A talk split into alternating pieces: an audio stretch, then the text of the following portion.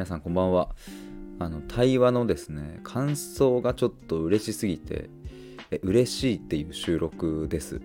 あの実際にいただいたメッセージもちょっと読ませてもらいながら僕が感じたこととかも合わせて話していこうと思います。ちょうどここ最近ですねあの対話のこう日程がこう重なってたりとかもあってえー、ちょうどこういろいろこう感想をねババババってこういうふうにもらう時期だったんですけどもちょっとね嬉しいので読ませてください。あのあで全文はあのインスタのストーリーのあのハイライトプロフィールのところのねに対話の感想ってあるのでぜひそこに全文を載っけているのでよかったらそっち覗いてほしいんですけどもちょっと読ませてくださいっていうあのこんな風に感想をいただいてますっていう。でやっぱねあのそうそうこれなんでやるかっていうとまあちょっと嬉しいんですっていうそういうのもあるんですけど一方でねやっぱ対話っていうものってなかなかこう形もないし実際にこう体感してみないことにはあのそれがどういうものなのかってちょっと分かりづらいものだなと思うんですよ。まああのなんかねご飯とかなんかそういうものとかだったらこうレビューとか、まあ、実際にね、あのこう食べてる人の感想を見てみたりとかでイメージできるかもしれないけどやっぱ対話ってねそもそも見え見え見えないし目に見えないしで実際それをやったところで一体どんな結果が待ってるのっていうのも分かりづらいと思うのでまあちょっとそういうのもあって、えーと、この感想をぜひ皆さんに聞いていただけたら嬉しいなと思っております。そうだちなみにあのえーと、今日5月13日土曜日の夜19時に、えーと、YouTube の動画をアップしました。で今回のテーマはですね、えーと、自分の本当の気持ちがわからない、え、っていうのは、親子関係とか家庭環境にあるっていうそんな話をしてます。昨日もね、動画撮ったかな？なんか最近はね、あのもうちょっと息ばって話すスタイルになってて、まあ、スタイフの動画版みたいな感じではあるんですけど、あの字幕とか入れてるので、えー、見やすいかなと思います。もしよかったら、えー、と概要欄のリンクから飛んでみてください。じゃあちょっと早速なんですけども、えー、とこんな感想をいただきました。ちょっと一部抜粋にはなりますが、えー、ちょっと読みたいと思います。えっ、ー、と、私は人と違う少数派すぎるみたいに感じていて、え、どうして大勢に馴染めない感じがあるんだろうと、え、それを解消したいような思いがあったのだけれどヒデさんとお話ししているとそういうことを忘れてしまう、え、どんなことを話しても受け止めてもらえてなんだこれでよかったのかと安心できる。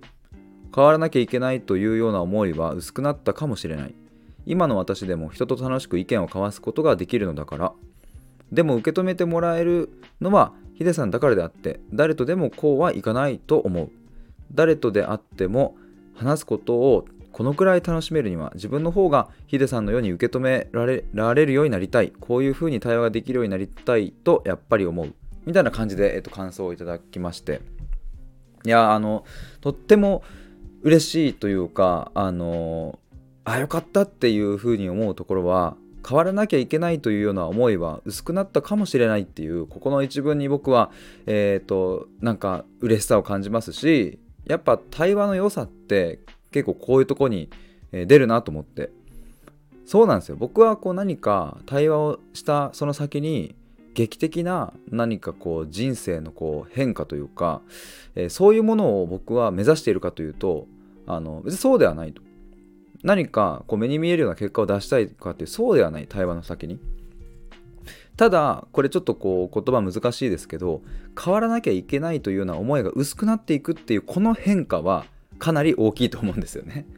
まあちょっと言い方が難しいですけど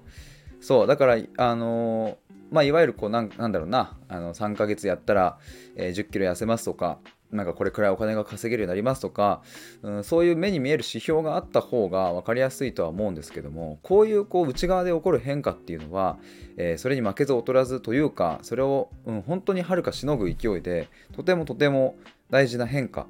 うん、大きなものだなと思うので、まあ、僕が目指しているとすればその言葉を使うとすればそういう変化を僕は目指していますね。で、まあ、後半に書いてあったあの、まあ、こういうふうに対話ができるようになりたいと思うっていう言葉もありましたけどあのやっぱですね僕もたくさんの方とこういう対話をする機会をいただいてから、うん、なんだろうな自分のこう感度自分の気持ちへの感度も高まったし自分が違和感を感じたりとかやっぱこうおかしいなって思う時に、うん、あまり人に流されなくなって、うん、なんか自分はこう思うなみたいな。でまあ時にそれがうんといややっぱおかしいかな。自分がおかしいのかなって思う時があっても、まあ、それを言葉にして伝えて、まあ、それこそこの前ミシルさんと話した時にあの自分のね違和感というかこれってなんかどうなんですかね？みたいなちょっとまあ相談というかねどう思いますかっていうのをミシルさんにこう言ってみた時に、まあ、それがこう一気に対話として深まっていってやっぱそうっすよね？みたいな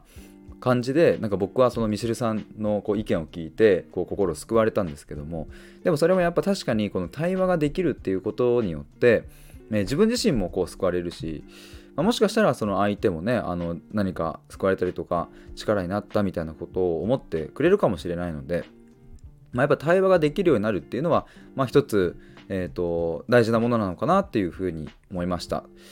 そしてちょっとまた別の感想をですねちょっと読みたいと思います。えー、っとですね別の方からいただいたところなんですけども、えー、と今回も対話ありがとうございましたと。毎回のことなんですが対話が楽しすぎて時間があっという間になくなりました。最近だんだんと前の自分より今の自分の方がめっちゃいい感じがしてて感性が開かれてる開かれている感じがするとヒデさんに言ってもらえて嬉しい限りです、えー、以前の私はこんなにも感情にこだわらなかったし自分の抱く疑問にこんなにも真正面から向き合うことはなくずっとうずくまったままでした。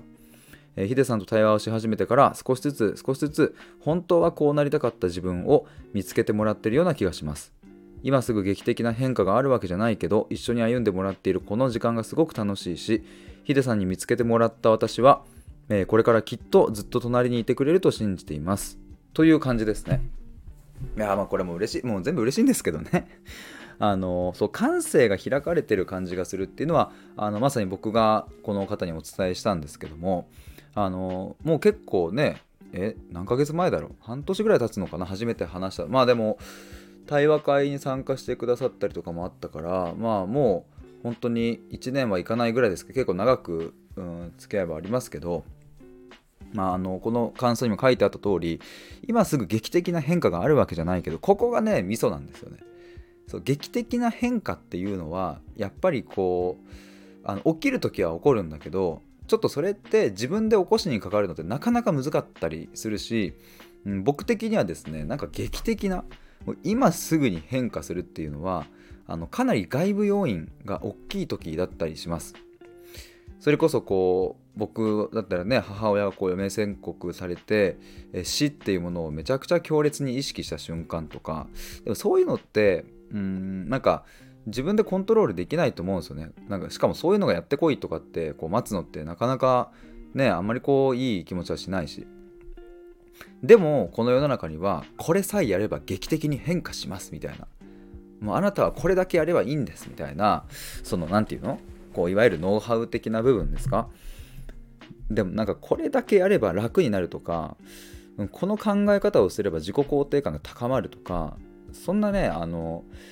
なんか短時間でいかないんですよ本当は。でもやっぱどうしてもそういう今すぐに変化が欲しい。まあやっぱりねうん1日2日で変化するものと1年かかるものって言われたらそれは1日2日の方を取りたくなっちゃうけどでも本質的には1日2日で、うん、そんな劇薬みたいなものっていうのは、まあ、ないんですよね本当は。だからじっくりじっくり対話をしながらあそう今日の動画でもあの話したんですけどもうん、やっぱ僕たちね人間特にこう自分の気持ちがわからないとか何がやりたいのかわかんないとかそういう風になっている、うん、人たちって、まあ、ほぼほぼ自分の気持ちを聞いてもらえない特に親とか家庭とかで気持ちを聞いてもらえなかったり封じられたりしてきた過去っていうのがあるのでまずはそこを聞いていかないことにはえノウハウに走ったところで、まあ、変化が起きてる風は味わえるけど根本的な変化は起きてないっていうことがあるのでね。まあ、なのでこれを感じてもらえたっていうのがとっても嬉しいなって思います。なんかこう劇的な変化があるわけじゃないけど一緒に歩んでもらっているこの時間がすごく楽しいっていう。本当に嬉しいですね。でもまさに対話っていうのはこういうものが、ま、じわじわと自分のこう体内からこうじっくりじっくり変化を起こしてくれていくものだと僕は信じているので、えーと、とっても嬉しい感想メッセージでした。ありがとうございます。そして、えっ、ー、と、最後にですね、もうお一方の、えー、とちょっと感想を読みたいと思います。えー、っとですねこれまだ、えー、っとインスタの方にも載っけてないかな？読みますね、えっと、今回ヒデさんと対話させてもらって自分がどうして罪悪感を抱くのかの理由を言語化することができました。えー、罪悪感の中身の変化があったことにも気づけたしどういう時に罪悪感を抱くのかも鮮明になりました。罪悪感というキーワードから過去の話や人間関係についてお話ししていく中で私にとって大切にしたい感覚も分かってきました。罪悪感ってなぜ生まれるのかをヒデさんと話すうちに環境の要因が大きいことも見えてきました。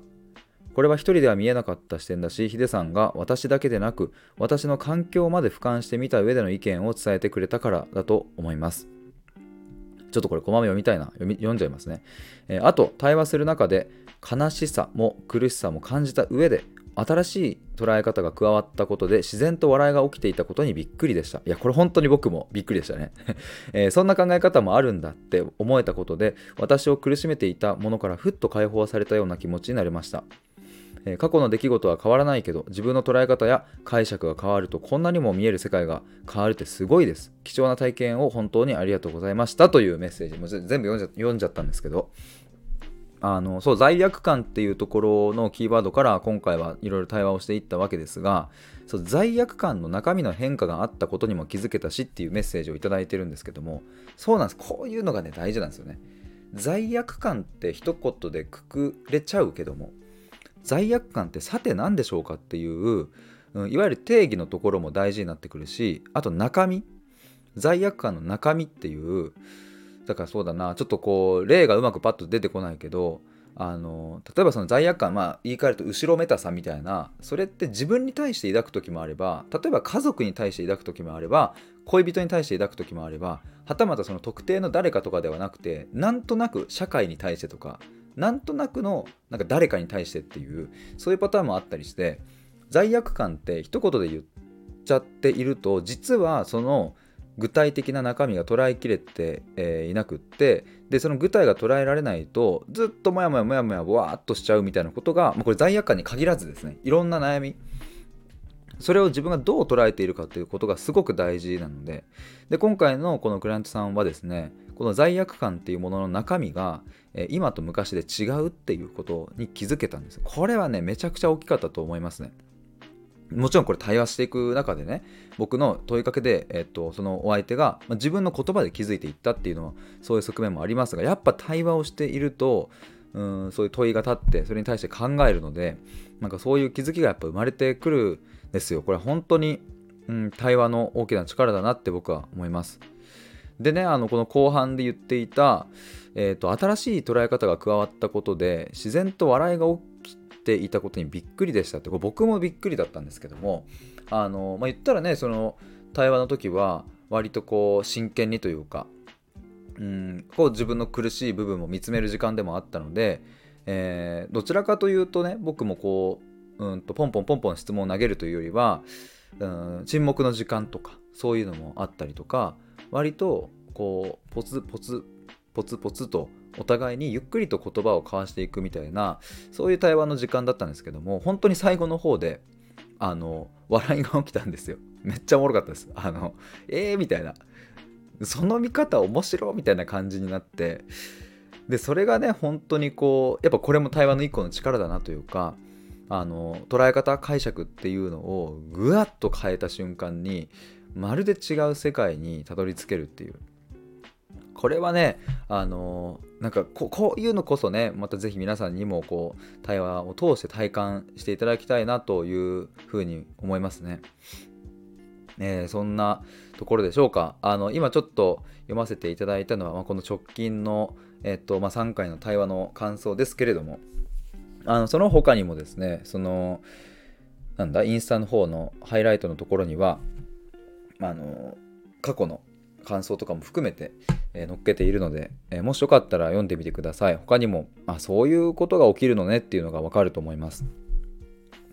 まあ、ちなみにちょっと余談ですけれどもあのこの感想をこうアップし始めたのが今年の4月とかからなんですけどもね。これミシルさんのおかげで、えー、そういうのちょっとやってみようと。ミシルさんもねあのインスタとかにアップしたりとかツイッターにアップしたりとかしててで僕今までねあのそうそういうのやってこなかったんですよ。今思えばねなんでやってこなかったんだと。こんなこう対話っていう分かりづらいものをお届けするんだったらやっぱりねあの生の声って大事なのにやってこなかった。おいおいと思いながらまあでも気づいた。もうやろうということでミシェルさんきっかけでねあのいや本当にありがたいなと思います。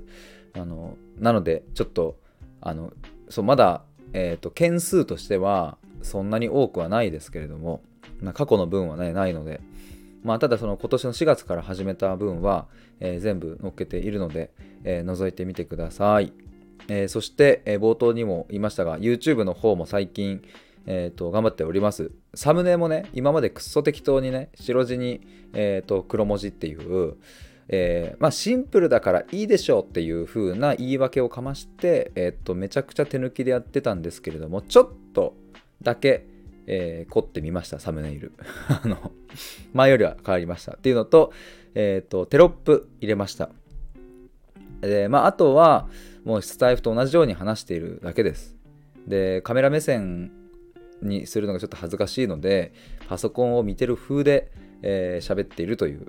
パソコンには何も映って、あの、僕の顔が映ってるっていう感じなんですけどもね。なんかこう、あたかも何かパソコンで映ってるのを見て話してますみたいな感じで、チラッチラッとこう目線をやってるんですけども。まあ今後もしかしたらね、そういうのもこう、カメラにもっとバーンと向けて話せるようになるかなとは思うんですけども、まあ、そんなところも含めて、えーと、楽しんでもらえればなと思います。そしてね、これ昨日も言ったんですけども、あともう一個その、僕のあの背景、僕の後ろにこう壁が映ってるんですけども、なんかカーテンと、えー、と白い壁と、あと新しくこう壁紙を貼った青い部分と、なんか3種類あるんですよ。迷った結果そこになりました。なんか新しくねせっかく壁紙青くしたからそこだけで撮ろうと思ったらすげえ殺風景になっちゃってあじゃあカーテンの方でやるかと思ったらあまりにも家感がありすぎるというかおしゃれじゃないしえどうしようどうしようと思った結果ですねなんか両方入れるっていう でなんか真ん中に白い壁もちょっとニョキッと出てるというかはみ出てるみたいな感じなんですけどもまあ普通に家ですはいということで えー、ぜひそうあのー、この収録もそうなんですけどぜひね見たよ聞いたよっていう合図でグッドボタン、高評価、応援ボタンとしてよろしくお願いします。やっぱりですね、あので、チャンネル登録もよろしくお願いします。やっぱ YouTube のアルゴリズムとかどうなってるのかまだ僕は全然わかんないですけども、まあそれはね、いいねというか高評価つけば、ちょっとずつおすすめに載ったりとか、まあ、まだ今はチャンネル登録は少ないですけども、少しずつこう伸びていって、まあ動画が100本とか溜まっていく頃には、今の動画をもっともっと、伸びていって、多くの人に届けられたらいいなって思いますので、ぜひ応援するよっていう思いを込めてポチッとしていただければとっても嬉しいです。そして感想コメントとかもいただけたら嬉しいです。ということで今回はですね、対話の感想がちょっと嬉しすぎたので、えー、と一挙に3つご紹介させていただきました。以上です。ありがとうございました。バイバーイ。